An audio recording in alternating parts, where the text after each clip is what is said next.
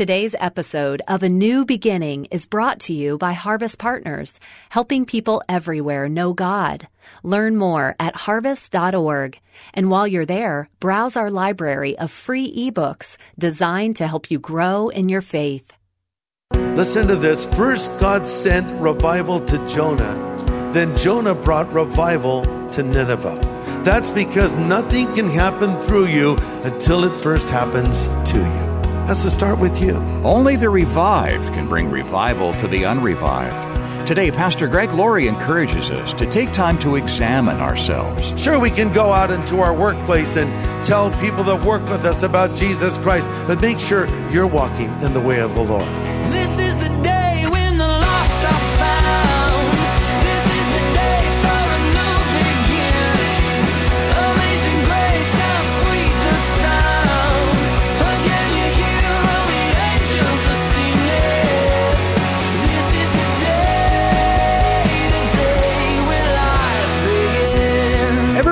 candle lighting service where the candle lighter's candle goes out before he can light any of the others? Hard to pass on the fire when you got no fire. Such is the case with some believers. They try to ignite someone else's faith, but their own fire has died down. Today on A New Beginning, Pastor Greg Laurie helps us make sure revival begins in our own hearts and then gets passed along to create the kind of nationwide renewal that's so desperately needed.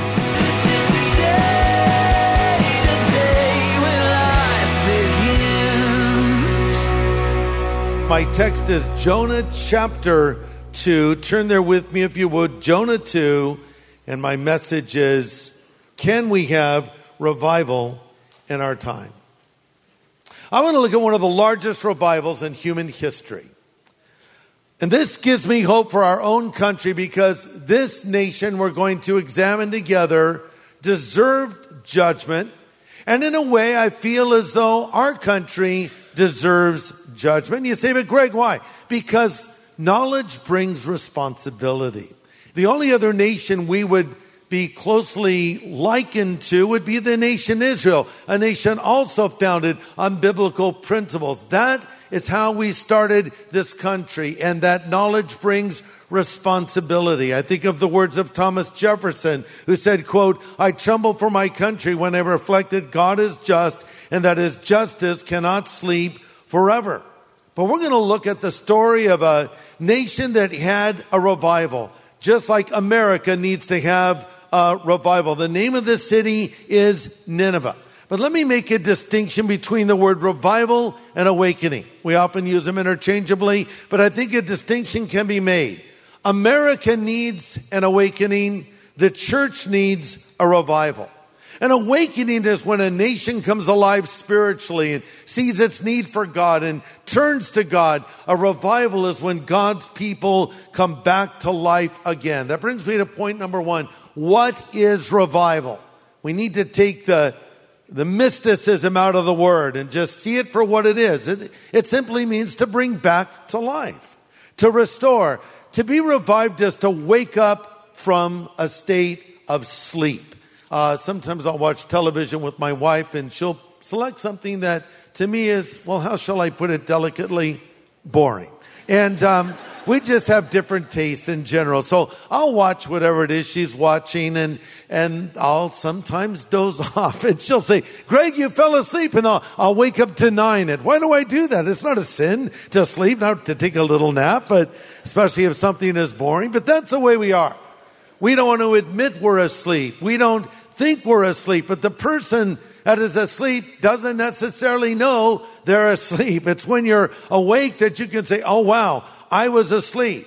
That's what revival is. It's coming back. It's waking up. This is the kind of faith that God wants us to have. We need the faith of the Christians of the first century. The faith that changed the world. The faith that turned the world upside down. Consider this. Everywhere the apostle Paul went, there was either a riot or a revival, but there was always action. It never got boring. I feel the time has come for the church to start making a disturbance again. Revival is when God gets so sick and tired of being misrepresented, he shows up himself.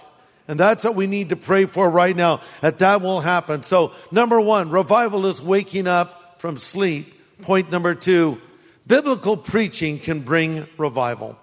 Biblical preaching can bring revival. And that's illustrated in the story that we're going to look at in a moment. The story of the prophet Jonah, the reluctant prophet, the chicken of the sea, you might say.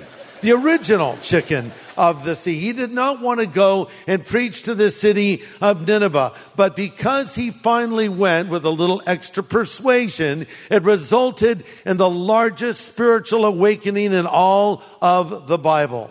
God said, go. Jonah said, no. God said, oh. God will always have the last word. Now, why did Jonah not want to go to Nineveh? Because Jonah was, well, a patriotic Israelite. And the enemies of Israel were the Assyrians, uh, and their capital was Nineveh. And so when God said to Jonah, go preach to Nineveh, he thought this through and he thought, I know your nature, Lord. I know how gracious you are and loving you are and how willing you are to pardon. And my fear is if I go and preach to those creepy people, you'll forgive them and not judge them. But if I don't preach, Jonah deduced, then God will judge them, and that will be one less enemy we have to deal with. So he did not want to go. And it is true, uh, the Ninevites were really cruel people. Uh, they were known for their savagery. In fact, when the Ninevites would conquer a nation, they would often torture the people they conquered before they executed them. They were known to burn boys and girls alive and do torture others, tearing the skin from their bodies and leaving them to die in the scorching sun. And rather than hide this depravity, they celebrated it and proclaimed it. They even built monuments to their own cruelty. It reminds us a little bit of the Nazis during World War II, or in present day terms, reminds us a lot of ISIS. The size of Nineveh was around 1 million. That was a very big city for ancient times that would be about the size of San Francisco. They were the capital of mighty Assyria, which was a superpower of the day. It required three days to circle metropolitan Nineveh. And those Ninevites, man, they lived large. They enjoyed the best chariots, the finest food, the most exotic entertainment, and they had an extensive business and commercial system like none in all of the world. And in addition, they had been ruling now for 200 years and they were the reigning superpower on the planet at this time. But unbeknownst to them, their days were numbered. It would not be all that long until Babylon would come and overtake her. So God was giving to Nineveh one last chance. So God says to Jonah, go preach to Nineveh. Jonah's response was, Lord, no way. They drink haterade in Nineveh. These people are wicked. I don't want to go to them. And truly, as I said, they were wicked because God said they effectively stink to high heaven. So Jonah, you know the story, got in a boat and went the opposite direction, and a great storm came. And all the sailors on the boat began to cry out to their gods for help.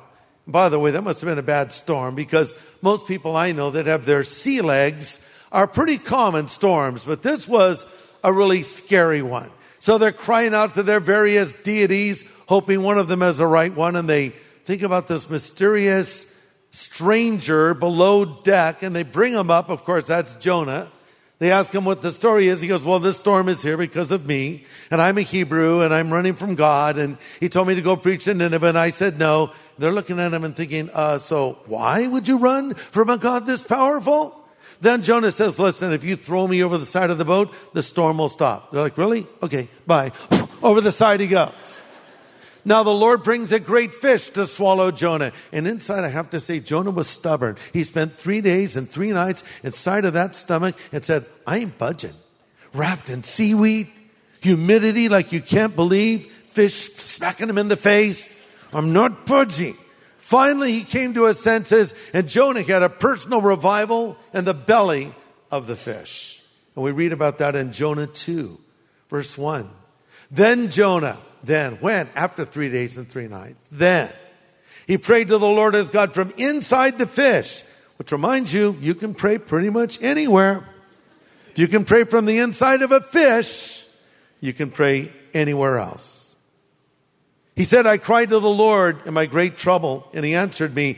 I called to you from the world of the dead, Lord, and you heard me. You threw me into the ocean depths, and I sank down to the heart of the sea. I was buried beneath your wild and stormy waves. Drop down to verse 7. When I had lost all hope, I turned my thoughts once more to the Lord, and my earnest prayer went out to you in your holy temple. Those who worship false gods turn their backs on all of God's mercies but I will offer sacrifices to you with songs of praise. Inside the belly of the beast, Jonah had revival, meaning he was revived and brought back to life and what God had called him to do. So now that he had hope again, as he turned his thoughts to the Lord, he was ready to go obey the Lord. We often make the topic of revival way too mysterious. It's really quite simple. R.A. Torrey, an excellent writer, who among other things has written on the topic of prayer, put it this way. He said he had a prescription for revival. Torrey said if a church or a person followed it, they would be revived. There's three things Torrey said they should do. Number one, he said, let a few Christians, they don't even have to be many, get thoroughly right with God. If this is not done, the rest will come to nothing. A few Christians, not a lot, Get thoroughly right with God. Number two, Torrey says, let them commit themselves to pray for revival until God opens the windows of heaven and it comes down. And number three, let them put themselves at the disposal of God for his use as he sees fit in winning others to Christ. That is all. Torrey says, I've given this prescription around the world and in no instant has it failed. It cannot fail. Pastor Greg Laurie will have the second half of his message in just a moment.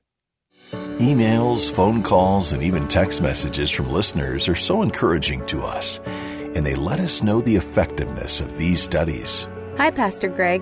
I've listened to you for a decade now and have grown closer to God because of the way He speaks through you.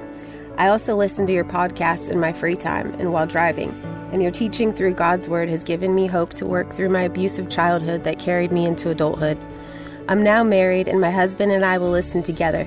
He serves in the Army while I'm in nursing school. It's a little silly, but we sometimes spend quality time laying on the floor with our dog and listening to your messages. As a grown woman and wife, I also thoroughly enjoy listening to your wife, Kathy, speak. I can just see her love for God and others, and I want to thank you both for providing such amazing resources for every stage of my life. We're so grateful to hear of the changed lives through Harvest Ministries. And if you have a story to tell of how these studies have touched your life, email Pastor Greg. Greg at harvest.org. That's Greg at harvest.org. Well, today, Pastor Greg is examining the need for revival in our time, much as Jonah had a need for revival in his time. Pastor Greg continues now. So now Jonah is revived and he's ready to do what God has called him to do. And so the fish cruises up and barfs out Jonah. So Jonah was righteous and Ralphed. and he was revived and recommissioned by God. Listen to this. First, God sent revival to Jonah. Then Jonah brought revival to Nineveh. That's because nothing can happen through you until it first happens to you. Has to start with you. You know, you're saying, I want to raise my children in the way of the Lord. Great, do that. But make sure you're walking in the way of the Lord. Because some things are caught and other things are taught. Yeah, they'll listen to your bedtime stories and they'll listen to your little mini sermons, but they're also going to be watching your life to see if mom or dad live that out. Sure, we can go out into our workplace and tell people that work with us about Jesus Christ. Make sure you're a model of what it is to follow Christ. It can't happen through you until it has first happened to you. That brings us to Jonah chapter 3. Let's find out what happened. So he shows up in Nineveh and here's his message. Look at verse 4. One day Jonah entered the city and shouted to the crowds, 40 days from now, and Nineveh will be destroyed. Well, that's not a very hopeful message, is it? No promise of forgiveness, no way out. Basically, you're all going to die. Now, that message surely wouldn't make a difference, but look what happens. Verse 5 The people of Nineveh believe God's message, from the greatest to the least, and they decided to go without food and wear sackcloth to show their sorrow. And when the king of Nineveh heard what Jonah was saying, he stepped down from his throne and took off his royal robes and dressed himself in sackcloth and sat on a heap of ashes. And the king and the nobles sent this decree through the city. No one, not even the animals, may eat or drink anything at all. So they were fasting. Everyone is required to wear sackcloth and pray earnestly to God. Everyone must turn from their evil ways and stop all of their violence. Who can tell? Maybe God will have pity on us and hold back his fierce anger from destroying us. And when God saw they put a stop to their evil ways, he had mercy on them and didn't carry out the destruction he had threatened. I'll stop there. That brings me to point number four. A revived person will be an evangelistic person. A revived person will be an evangelistic person. Let me turn that around. If you have no desire to share your faith, you need personal revival. Why is a revived person an evangelistic person? Because their evangelism is a result of a Christ filled life. You want to know an interesting statistic? Most people that come to Christ do it because someone who is young in the faith shared with them. 80 to 90% of people who have the gospel shared with them are from people who have known the Lord for two years or less. Did you hear that? 80 to 90% of people who have the gospel shared with them are from people who have known the Lord for two years or less. Isn't that interesting? Why is that? Why is it not from 10 years or more? The reason it's from two years or less is these are people who are often still in what we would call the first love relationship with Jesus Christ. They're still discovering what God has done for them. They're still excited about it. But as we get older in the faith and we walk with the Lord for a time, sometimes we start taking these things for granted. You know what that means? It means we need revival. We need to be brought back to the place where we once were, where we realize how important it is to share with others what Jesus has done for us. Listen, you want to experience revival in your life? Get a brand new believer next to you and hang out with them. See, here's the problem. If you hang around with a bunch of jaded Christians, some who have even become cynical, and after church you critique the sermon, you need some new friends. Hang out with some new believers who are hearing this stuff for the first time and are fired up and they have questions that will get you digging back into scripture again. It's the best thing you can do for your own spiritual health. You stabilize them and they re-energize you. Everybody benefits. But you see, sometimes we get away from that and we need to have a revival. Now that brings me to my last point, number five. Even revived people need to be revived again. Even revived people need to be revived again. Why do I say this? Well, here's this awesome spiritual awakening. Thousands of people are believing. God is not judging them. How does Jonah react? Is he dancing in the streets, doing a little happy dance? No. He's angry. He's upset. In fact, he's hopping mad. Look at Jonah 4, verse 1. This change of plans upset Jonah. And he became very angry and complained to the Lord about it, saying, Didn't I say before I left home you would do this, Lord? This is why I ran away to Tarshish. I know you're a gracious and compassionate God, slow to get angry and filled with unfailing love. I knew how easily you could cancel your plans for destroying these people. So just kill me now, Lord. I'd rather be dead than alive because nothing I predicted is going to happen. What a brat. But look at how the Lord reacts. The Lord replied, Is it right for you to be angry about this? You see, Jonah is just having a pity party. I wanted to see destruction. In fact, he was so excited, he pulled up a ringside seat to watch it. He had his popcorn and his milk duds, and it was going to be great. He's going to put it up on Snapchat and Instagram and Facebook and everything else. And nothing happened. Judgment didn't come. So he's angry. The Lord is like, What is wrong with you, son? I spared these people. You should be rejoicing. You should not be upset. See, the problem with Jonah is he was preoccupied with himself. Here's a man who survived three days and three nights in a fish's stomach, A man who repents and prays and preaches the truth to the people of Nineveh. A man that God uses to help bring about a spiritual awakening, and yet this guy falls into sin. It's a good reminder no matter how long you've known the Lord, you can still mess up. No matter how long you've known the Lord, you still may need to be revived again. Revival is getting back to the Christian life as it was meant to be lived. Revival is being in the bloom of first love for a lifetime, walking closely with the Lord. No, you can't always have those initial emotions you had as a new convert any more than you can have butterflies in your stomach like when you first met your husband or wife to be. If I still felt the same way toward my wife as I felt when I first met her, and I told her, I have a lightness, my head feels a little dizzy, she'd think I was having a heart attack or something. That's not realistic, but your love can grow deeper. Your love can grow stronger. And that's how we ought to be as followers of Jesus. Revival is nothing more or less than a new obedience to God. And then it's long obedience in the same direction. Listen, only God can send an awakening to America, but revival can happen right here, right now. What do I need to do? Well, remember Second Chronicles 7:14 said, if my people which are called by my name will humble themselves and pray and seek my face and turn from their wicked way, then God says, I'll hear from heaven, I'll forgive their sin, and I'll heal their land. That can happen for you now. The people of Nineveh repented of their sin. They called it what it was. God sent his healing, and God can do the same for you. We need to get back to that again.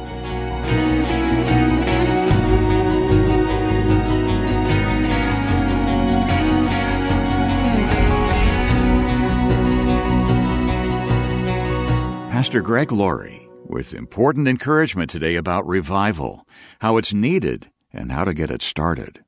And he'll follow up on what we've heard today as we close today's edition of A New Beginning. Well, Pastor Greg, I'm not sure I've ever asked you this. You know, pastors are the go to encouragers when a, a life or death crisis comes up. Yes. Where do pastors go when a crisis comes up? You know, obviously, God's Word, but can they go to someone you know with skin on? well, I hope they can. I I know that when my son died 13 years ago, I sought out counsel and help from many wonderful men of God, people I've gotten to know. Just as a father who lost a son, being a preacher doesn't give you a leg up on crisis or tragedy. You think it would, but you're still just a human being. Remember, pastors, those that serve in ministry, they're people just like you. They hurt just like you do. And sometimes it's hard for them because they don't have anywhere to go. Thankfully, I have a wide circle of very godly friends that I can turn to, and I did turn to. And I told them I need help. I need to hear the scripture and please pray for me. And, and I reached out. I think one of the problems, Dave, is sometimes when people are hurting is they isolate and they separate themselves. And that's a huge mistake. You know, we weren't meant to do life alone. We need one another. We're designed that way. And uh, I think it's very important for us uh, to give help to others when they need it, but also to receive help when you yourself need it. So I have a great resource that's going to encourage you, that's going to bring hope to you. And it's written by my friend Tony Evans. Now, y'all know Tony. If you listen to Christian radio, he has a fantastic radio program called Urban Alternative. And Tony is just such a powerful communicator of God's word. And, so he has written this book with members of his family. He's written this book with his children. So he's got his daughter Chrystal and his daughter Priscilla, along with his sons Anthony and Jonathan. They all got together and wrote this book called Divine Disruption, subtitled Holding on to Faith When Life Breaks Your Heart. And it focuses on the departure of their mother, Lois, to heaven. She had such a profound influence on all of them. So it's a really honest book. It's candid. They talk about the struggles, the pain they're going through, but it's a hopeful book and it points you to Christ. And I know this book will be a blessing to you or maybe someone you know that has recently lost a loved one. Again, the title is Divine Disruption by Tony Evans and his children. And we'll send you a copy of this book for your gift of any size. Let me tell you, the reason we offer these great spiritual resources is we want to strengthen you in your faith, but also this is a way for you to help us do what we do, which is reaching people with the teaching of God's word and with the proclamation of the gospel. I know you believe in that. You're listening to us. Would you help us to do that even more effectively? So whatever gift you send will be used to help us to continue in our mission and we'll rush you in return your own copy of this great new book, Divine Disruption by Pastor Tony Evans and his children. Yeah, that's right. It's powerful encouragement from five gifted communicators. And just a tip chapter 11 has some of the most powerful teaching from Dr. Evans. You'll want to take some notes. In fact, you may want to post some of those thoughts on social media. Again, we'll send Divine Disruption your way to thank you for your investment in keeping Pastor Greg's studies coming your way each day. We wouldn't be able to continue without the generosity of those who partner with us. We're completely listener supported. So you can connect with us online at harvest.org or write us at A New Beginning, Box 4000, Riverside, California 92514. Or call us any time of the day or night at 1 800 821 3300. That's 1 800 821 3300. The world tells us to find happiness, we need the latest electronic gizmo, or, or a new car, or to buy a certain miracle diet product. There are so many products that promise happiness. Why aren't all of us wildly happy? Because they don't work. Next time, Pastor Greg takes us to the Bible to tell us what does work. But before we go today, Pastor Greg closes our discussion of revival this way. Now, I wonder right now if the Lord has spoken to your heart. And I wonder if you feel as though you need to have a spiritual revival. I wonder if you who have been revived need to be revived again. You're saying, I don't care about lost people. I don't have a passion for the word of God like I once had. I don't really care that much about prayer, but I want to be revived. I want to get back to that place where God wants me to be. Or maybe the Lord has spoken to you and there are some wicked things you need to turn from. Listen, if you want to do it, you pray this prayer out loud after me. Mean it from your heart. And I believe it's a prayer that God will hear and definitely a prayer that God will answer. Pray this after me now. Lord Jesus, I need revival.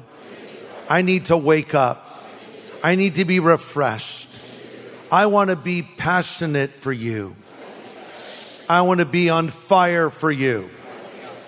I want a greater hunger for the Word of God a greater desire to pray, a stronger burden for non believers. Lord, revive me, refresh me, fill me with the Holy Spirit right now. I receive it from you now. Amen. God bless you that prayed that prayer. God bless you guys. Amen.